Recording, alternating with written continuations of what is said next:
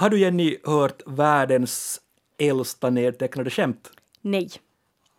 Nu kommer det. Det är inristat i en sumerisk stentavla för cirka 4000 år sedan. Och den här tavlan då så hittades från ett område som idag är typ södra Irak. Och det här skämtet lyder så här.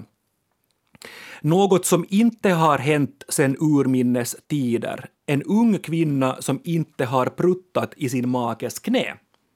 Hur visste de att det här var ett skämt? Jag vet inte, men det här har jag läst, så det är säkert sant.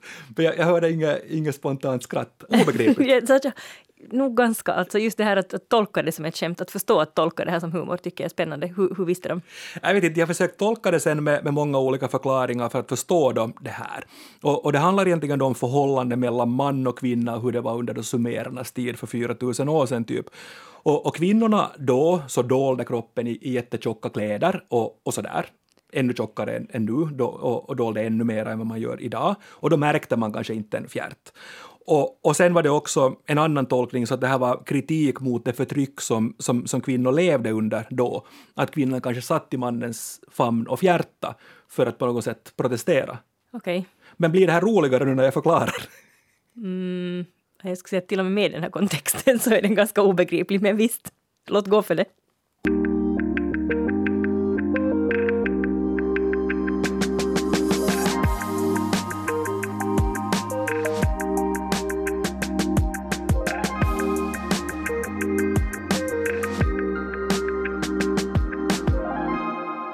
Näst sista ordet är tillbaka med mig, Jens Berg, och språkexperten Jenny Sylvin. Hej!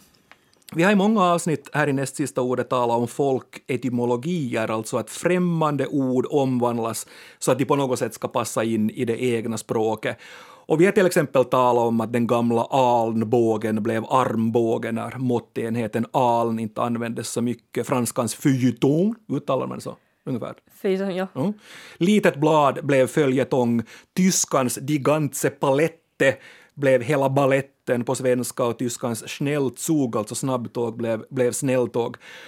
Men vad skulle du säga så där rent språkligt, Jenny? Likheter och olikheter när det handlar om de här folketymologierna? Alltså min man Martin Persson, som ju också är språkvetare, när vi började tala om folketymologier inför det här programmet, och då snickrar han bums ihop en teori åt oss. Tack Martin. Och han tycker att det finns alltså två faktorer som spelar in. Det ena är semantik, alltså man vill att de här orden ska betyda någonting. Eller åtminstone se ut att betyda något vettigt. Och sen finns då fonologi. Alltså det här nya ordet får i och för sig inte ligga liksom allt för långt borta från ursprungsordet. Det ska likna det här. Mm. Till exempel körsbär kan inte bli mumsbär. Bara för att man inte vet vad körs är för någonting. Men så det ska ligga nära. Men sen å andra sidan så ska det också sitta bekvämt i munnen. Så om vi kan liksom tala om man vill ha ett system så kan man tala om dålig och bra semantik och dålig och bra fonologi. Om det är liksom dålig semantik och dålig fonologi så då blir det inte riktigt någonting. Men till exempel då har vi, om det så här, till exempel folketymologier eller ord som folk helt enkelt har uppfattat fel, så där finns insektnyckel eller insektsnyckel. Det heter ju alltså insexnyckel, det är insänkt sexhörning. Mm. Och då en L-formad nyckel som man öppnar dem med. Häststift och pannkaka. Mm. Det är som billabullord.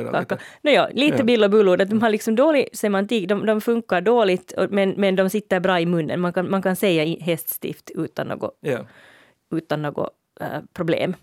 Men sen har vi då bra semantik, till exempel hit hör då, men dålig fonologi hit hör till exempel badsäng. Att man tror att bassäng kommer från badsäng. Men det funkar inte så bra i munnen. Nej. Men man kan uppfatta det som att det heter badsäng, men man säger bassäng på samma sätt som till exempel min pojk tror, han säger handburgare. För att man äter det med handen. Och hamburgare. Om man säger handburgare slarvigt så låter det som hamburgare. Men han liksom uppfattar så att det heter. Mm. Så, och där finns det liksom bra semantik, bra fonologi. Man kan säga handburgare så blir det hamburgare. Så det är plus liksom plus. Ja. Ett annat sånt är köbjugg. Alltså körbjugg, en bristsjukdom som man får till köss, så det blir köbjugg. Och sen då men här finns också till exempel följetongen hör hit. Den har både bra semantik och bra fonologi. Det är lättare att säga följetongen följetong.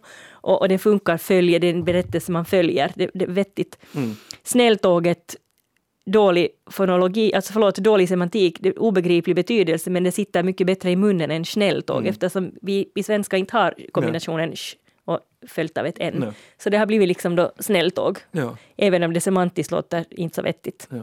Men det är alltså det fonologiska där som är avgörande för att det ska bli en bra folketymologi. Ja, att man ska kunna uttala det ska låta bra och det ska liksom, Och sen då också det här, alltså armbågen, armbåge, just det här att här är det igen den här semantiken, att det är en båge som sitter på armen, då låter armbåge vettigt, i synnerhet om man då inte längre riktigt har något förhållande till måttenheten aln. Nej. Vi har ju förklarat de här folketymologierna ofta med att folk förr i världen var lite korkade. De begrep inte bättre. Ja, lite bonniga och okunniga. Och sen också att de inte kunde språk, hörde fel och var så där allmänt lite borttappade. Men frågan idag är, tänk om det inte är så här? Tänk om det bara handlar om humor? Tänk om det liksom är sumerernas prutt egentligen det här? Tänk om det var så att folk då, när det begav sig, och många av de här orden så kom ju in då när tyskan påverkar svenskan mycket. Och franskan. Och franskan, 1500-1600-talet, franskan på 1700-talet och sådär. Tänk om det här bara var folks humor då? Just det, förutom det är följetong, nu får vi följa en följetong. Ja, och så har vi suttit här i näst sista ordet bara och beklaga oss över det här. Mikael Parkvall, på mun över de här tomtiga. Mikael Parkvall, han är forskare i lingvistik vid Stockholms universitet, och han förde nyligen fram den här teorin i Svenska Språktidningen. Tänk om det bara var folks humor då.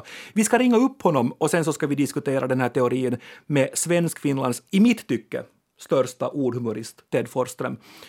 Men först, Parkvall.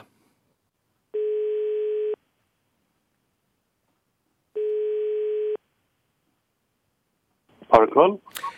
Mikael Parkvall, det här är Jens Berg och Jenny Sylvin från näst sista ordet. Hej Micke. Hej. Hallå på er. Du framförde, Micke, här en jätteintressant tanke i Språktidningen nyligen. Det vill säga, tänk om mycket av det som vi har satt på konto folketymologi och att folk inte fattar bättre tidigare egentligen bara är uttryck för den humor som folk hade tidigare. Hur resonerar du här, Parkvall? Ja, jag tänker väl som så att det är ju inte helt ovanligt nu för tiden att folk gillar att leka med språket. Och om folk nu gör det idag, en del av oss i alla fall, så finns det väl inte direkt några skäl att anta att man inte skulle ha gjort det förr i världen. Och alltså ibland så känns det som att det finns en tendens att exotisera folk från andra tider på samma sätt som man lätt kan exotisera folk från andra platser. Ibland, när man läser om till exempel folk som spekulerar i hur man domesticerade katten, är ett exempel jag har tänkt på ibland, så brukar det alltid stå att fornegyptierna tyckte att den var en bra råttfångare eller någonting sånt där. Och varje gång jag läser den sortens saker så tänker jag, men vad fan, kunde inte folk tycka på den tiden att det bara var mysigt att klappa på en katt? Det är ju därför folk har katt idag. Och så ibland har vi liksom en tendens att förvandla folk från andra tider till något helt väsensskilt från oss andra. Eller från oss som lever nu. Och när det gäller det där med folketymologi, så mitt standardexempel eller favoritexempel brukar vara det här med att ont krut förgås inte så lätt. Och är man i er ålder och bildad så kanske man känner till det. Jag har försökt ta det som exempel ibland för ungdomar som aldrig någonsin har hört talas om det. Men jag räknar med att ni känner till det, och kanske en och annan av era lyssnare också. Det gör de. Ja. Och, förlåt? Det gör de, sa jag. Det gör de. Ja, men vad fint att ni har bildade lyssnare. Men slår man upp det i någon ordbok eller så brukar standardförklaringen alltid vara att det här kommer ju från något tyskt i stil med Unkraut vergeht nicht eller någonting sånt där, att ogräs förgås inte. Och då måste det ju rimligen vara så att de medeltida svenskarna, de hörde det här talesättet, de förstod exakt vad det betydde, de förstod alla ord som ingick i det utom Unkraut, det förstod de inte.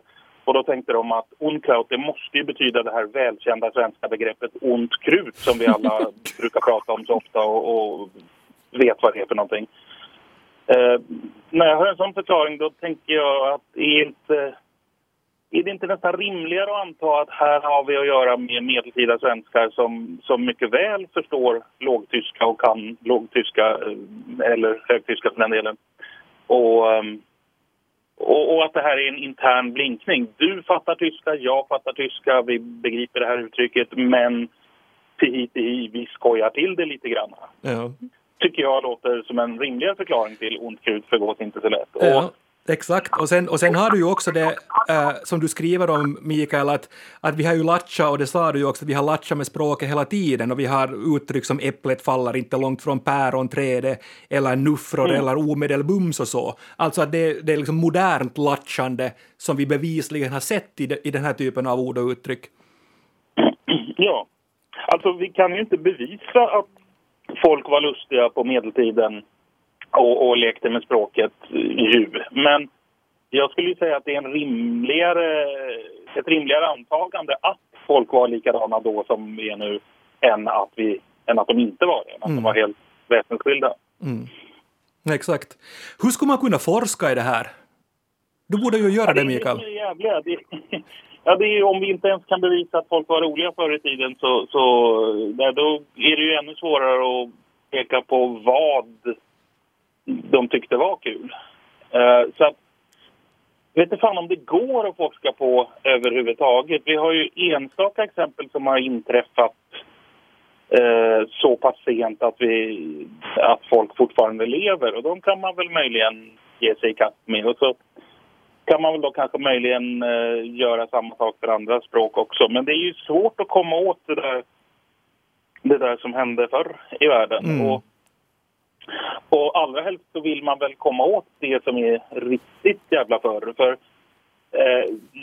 något av mest... Alltså så här, de här exemplen som jag har tagit nu, det tenderar ju att vara lexikala saker. Och, alltså ord och idiomatiska uttryck och lite sånt där. Och det som vore riktigt fränt, det vore ju om liksom... Det som är basgrammatik för oss idag var ett jättefestligt skämt en gång i tiden. Om liksom våra nutida pluralmarkörer eller någonting vore ett otroligt vansinnigt skojigt skämt för 2000 år sedan.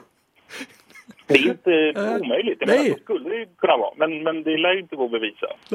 Nej. Hoppas, Mikael Parkvall, att du en dag forskar i det här och skriver en bok. Jag är den första att beställa den av dig. Tack, Mikael Parkvall, för att du var med oss här i Näst sista ordet idag. Tack själv. Tack. Hej. Hej.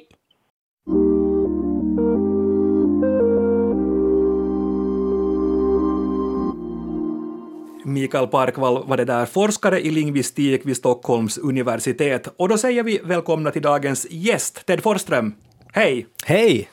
Jätteroligt, Ted, att ha dig här. Producent, författare till trilogin Nya ord, och du har kombinerat ett intresse för ord med humor i typ 20 år. Kanske så? Ja, det kan man väl säga. Det är ju skojigt med ord.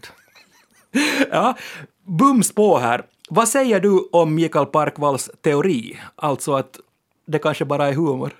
Ja, nej, alltså, det är ju väldigt intressant, alltså, för jag håller ju helt med honom, alltså, att man har den här på något sätt teorin om att folk var dumma förr i tiden, och att man inte tänker att det liksom, det har inte gått så otroligt lång tid så att rent evolutionärt har det inte hänt underverk i våra hjärnor, så att vi är sannolikt lika dumma som då. Alltså, vi har ju tillgång till internet och Wikipedia och sådär, så att vi kanske vet mer än vad man visste då i allmänhet. Men att det betyder ju inte att vi är mer intellektuella. Alltså vi är ju lika dumma.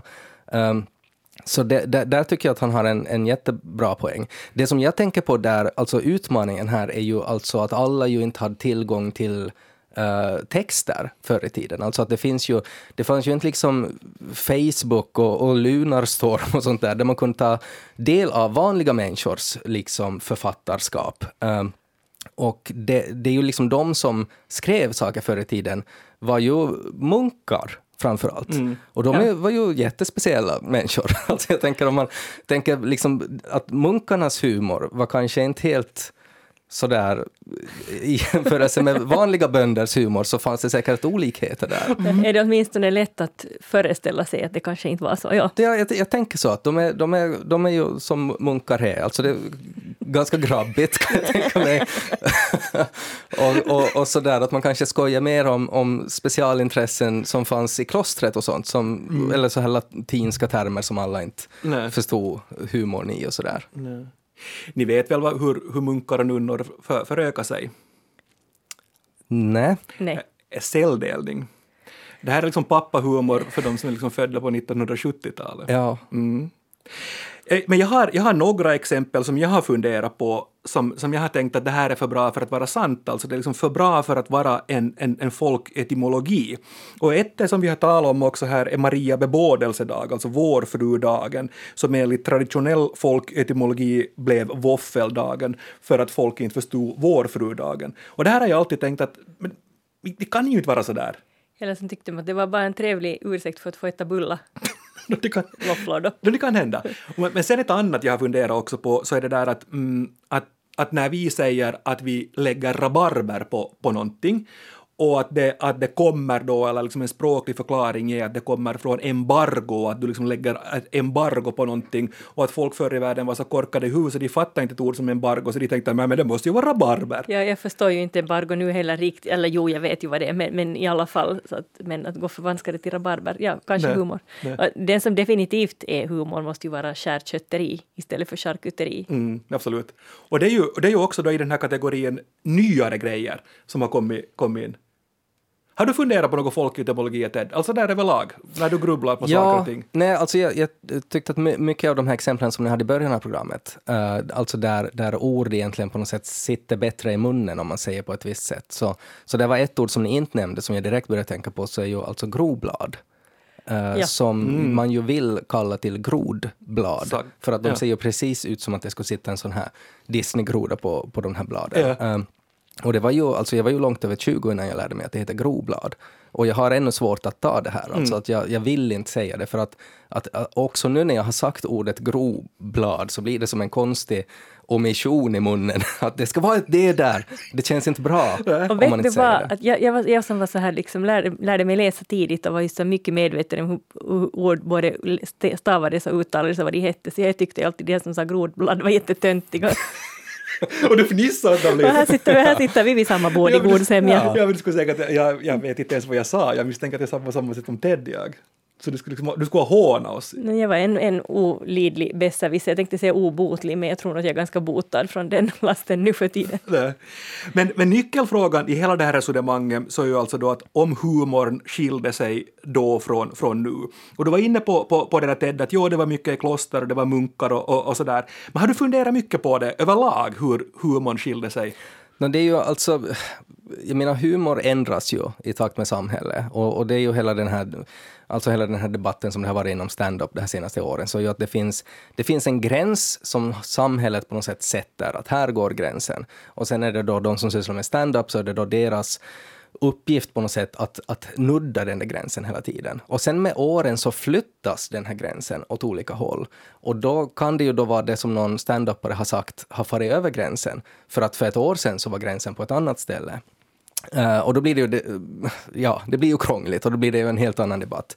Men humor ändras ju förstås, för att det påverkas ju av hur samhället är, och så påverkas det ju av referenser, alltså tidsmarkörer gör ju också att, som det här var det sumeriska skämtet, så är ju i och för sig, alltså fjärtar, det är ju nog, om man pratar om tidsmarkörer, så det är ju på något sätt universellt. Och det är evigt. Ja, men det är någonting där ändå, alltså så där man märker att här är någonting som saknas, alltså det är liksom en ledtråd till det där skämtet som vi i dagens samhälle inte riktigt fattar. Jag började tänka att har det någonting att göra med, alltså fick kvinnor, alltså var det inte lika okej för damer att fjärta förr i tiden? För att om man sätter sig i famnen på sin man och fjärtar, så är det ju väldigt oklart vem var det som fjärta. Mm. Då kan man ju lätt skylla på mannen. Att var det liksom, det låter ju också som någonting man sysslar med liksom under barockens tid. Alltså sådär att adelsdamer kunde, alltså sådär att man skulle kunna anställa en fjärtare som man sätter sig i famnen på och fjärtar, och så säger man hy vad du fjärtar, och så går man vidare. Exakt. Alltså men här skulle det kanske kunna finnas någonting. Ja. Men att, och det kan hända att det var någon gräns som fanns då typ för 4100 år sedan som det här gick över och så gick det tillbaks. Ja, det kan ju hända. Möjligt. Så det kan hända att liksom det här med flatulens har gått i vågor i 4000 år. Men samtidigt är det ju, alltså om man pratar sen om slapstick, alltså att där är ju sån här humor som har funnits för evigt och kommer alltid att finnas. Att det var ju så som skrattet uppfanns, var ju när en grått människa dog på ett lustigt sätt. Ja. Och så skrattar man på något sätt för att behandla det. Ja. Ja, för att jag blev alltså jättenyfiken på det här och snöa in på det. Och så hittade jag en intervju med en medeltidsforskare vid Stockholms universitet. Han heter Olle Ferm. Och han har forskat i humor på medeltiden. Och i korthet så säger han då, forskaren här från Stockholms universitet, att folk skrattar åt det här på medeltiden. Då kan vi säga att medeltiden kanske då är 1500-talet, 1600-talet, ish. För det första åt utgrupper, de andra, de som inte tillhörde den egna gruppen. Etniska skämt, vanligast på de orter där människor av skilda nationaliteter fanns, till exempel i handelsstäder. Att man tyckte att tyskarna så var supiga och våldsamma och att fransmännen så var högmodiga. Och Ferm säger ännu att det var framförallt i universitetsstäder där den här typen av skämt uppstod och att det var en del av studenthumorn. Och då när jag kommer tillbaka till folketymologierna sen här och funderar på dem, så är det ganska mycket som stämmer. Att man gjorde sig lustig över tyskar och fransmän och det var någon form av akademikerhumor och sådär. Tycker ni att jag är någonting på spåren? Absolut, och det här är just att kämpa om de som inte är som man själv, så det är ju liksom, det är sånt på något sätt evigt. Men det har igen att göra med de här gränserna som du Ted sa, förflyttas, att till exempel rasistiska skämt uppfattas ju nu för tiden som väldigt okej och inte så roliga. Mm. Men var den här gränsen går, så den tycker jag har förflyttats. Och vilka grupper som inte som vi får man skratta åt på vilket sätt? Ja, nej, men där har det ju förstås, så är det ju. Jag tänker att där är det ju så mycket psykologi också, alltså varför man kämpar överhuvudtaget. Och det där är ju, alltså att kämpa om de andra, så det gör man ju då för att stärka gruppen man är själv tillhör. Att då är det liksom en sån här social grej. Och det tror jag kan vara helt vanligt också, att just det här som du sa om universitetsvärlden, att det är väldigt vanligt där, för att då kommer man ju dit från olika ställen och man måste liksom skapa en ny grupp där tillsammans, och då är det väldigt lätt att använda sig av humor. Ja. Och sen ännu det här argumentet in i hela den här soppan, alltså att när någonting är roligt så är det roligt i början. Ord som kom fram och säg istället för konferencier, eller att man har en mustasch istället för mustasch, eller man talar om ansjovisk istället för ansjovis, eller svampinjoner istället för champinjoner. Så då är det liksom roligt, men sen i något skede så flyttas de här in till liksom pappahumor, eller sådär att du var nu Jens, en jättebra kom fram och sägare, och sådär. Det är liksom inte roligt mera. Att den sådär. Men vad är mekanismerna här? Hur länge är saker och ting roliga? Det handlar ju om en svårighetsgrad där också. Alltså att när man då har en pappa och är en viss ålder, så är då att säga mustasch istället för mustasch, så är det liksom väldigt avancerat. Alltså om man själv är 6 år så är det ju sådär att shit, vilken otrolig. Wow, pappa! Tack för den! Alltså att man uppskattar det för stort. Eller ett barn som själv uppfinner att man kan säga svampinjon. För jag tror ju att den har uppkommit många gånger. Det kan hända. Men att då i något skede, så när man blir äldre då, så märker man ju att pappas ribba var ganska låg.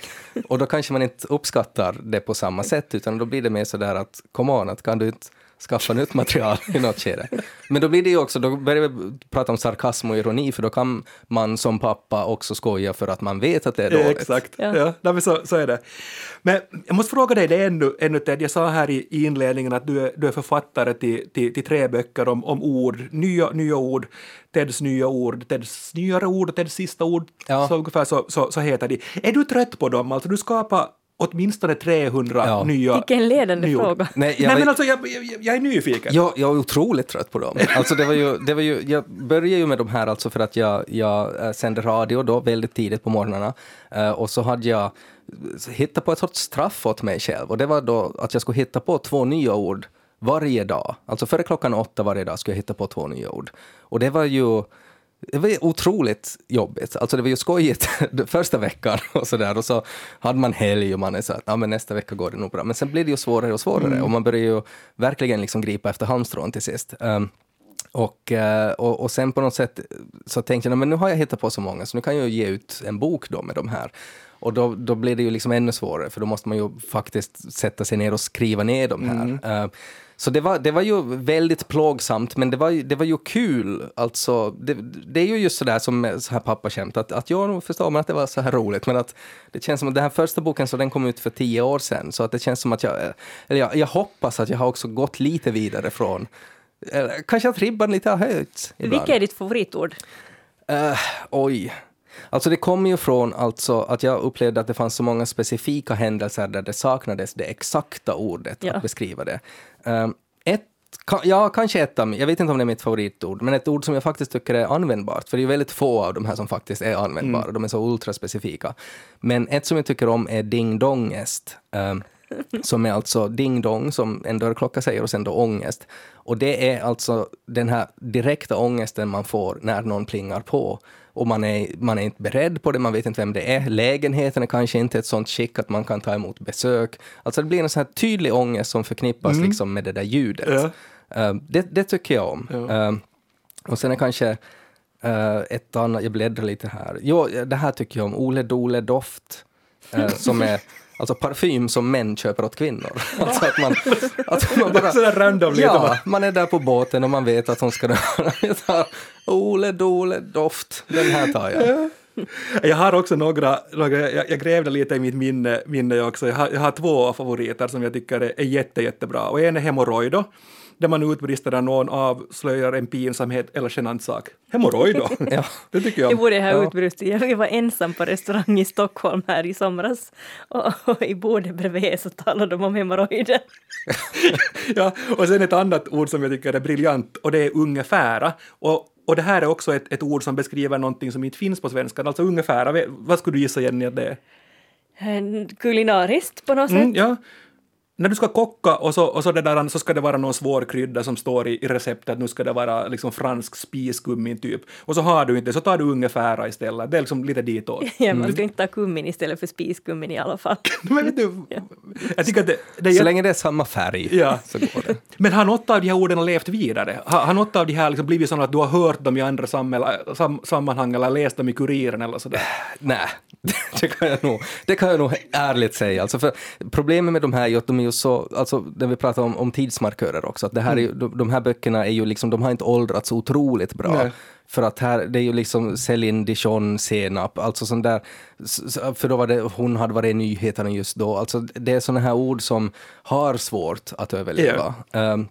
Så jag har inte liksom stött på det. Nej. Ännu. Nej. Åtminstone, men att kanske nu efter det har varit med i den här podden. Ja, så kan det vara. Ja. Ungefär, det flaggar jag för. För det kan ju också potentiellt vara på det sättet att folk om 4000 år upptäcker den här podden eller dina böcker och så tänker de att oj, att de var nog helt korkade som trodde att det hette ungefär.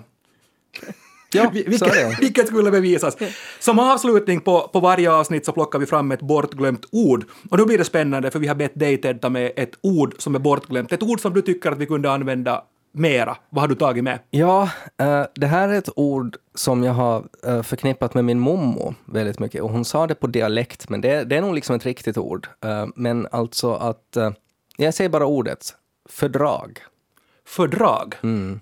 Och det här ordet så sa hon i kontexten av alltså sådär livsvisdom när det kommer till partnerskap. Man måste ha fördrag med varar.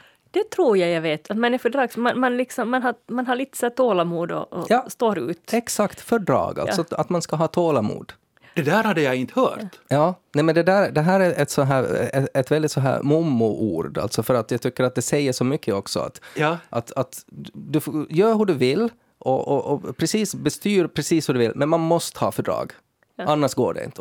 Om du saknar fördrag så då blir det inte något. Jag brukar ju säga det att kärleken är blind, så det kan liksom, jag brukar också säga att kärleken är döv. Ja, så kan det vara. Att ibland är det helt bra att man inte hör. Ja. Man låter saker passera. Man har fördrag med den andra stolligheten. Ja. Verbala stolligheter. Mm. Eller gubbjud och sånt. Gubbjud. Hur var det nu med att sitta i någons knä? Tack Ted Forsström för att du besökte oss idag. Det var härligt att ha dig här. Tack, kul att vara här. Tack. Om du har ett bortglömt ord på lager eller vill önska ett ämne, skriv det till oss på nastsistaordet@yle.fi. Men upp för den veckan säger Jenny och Jens. Morgens!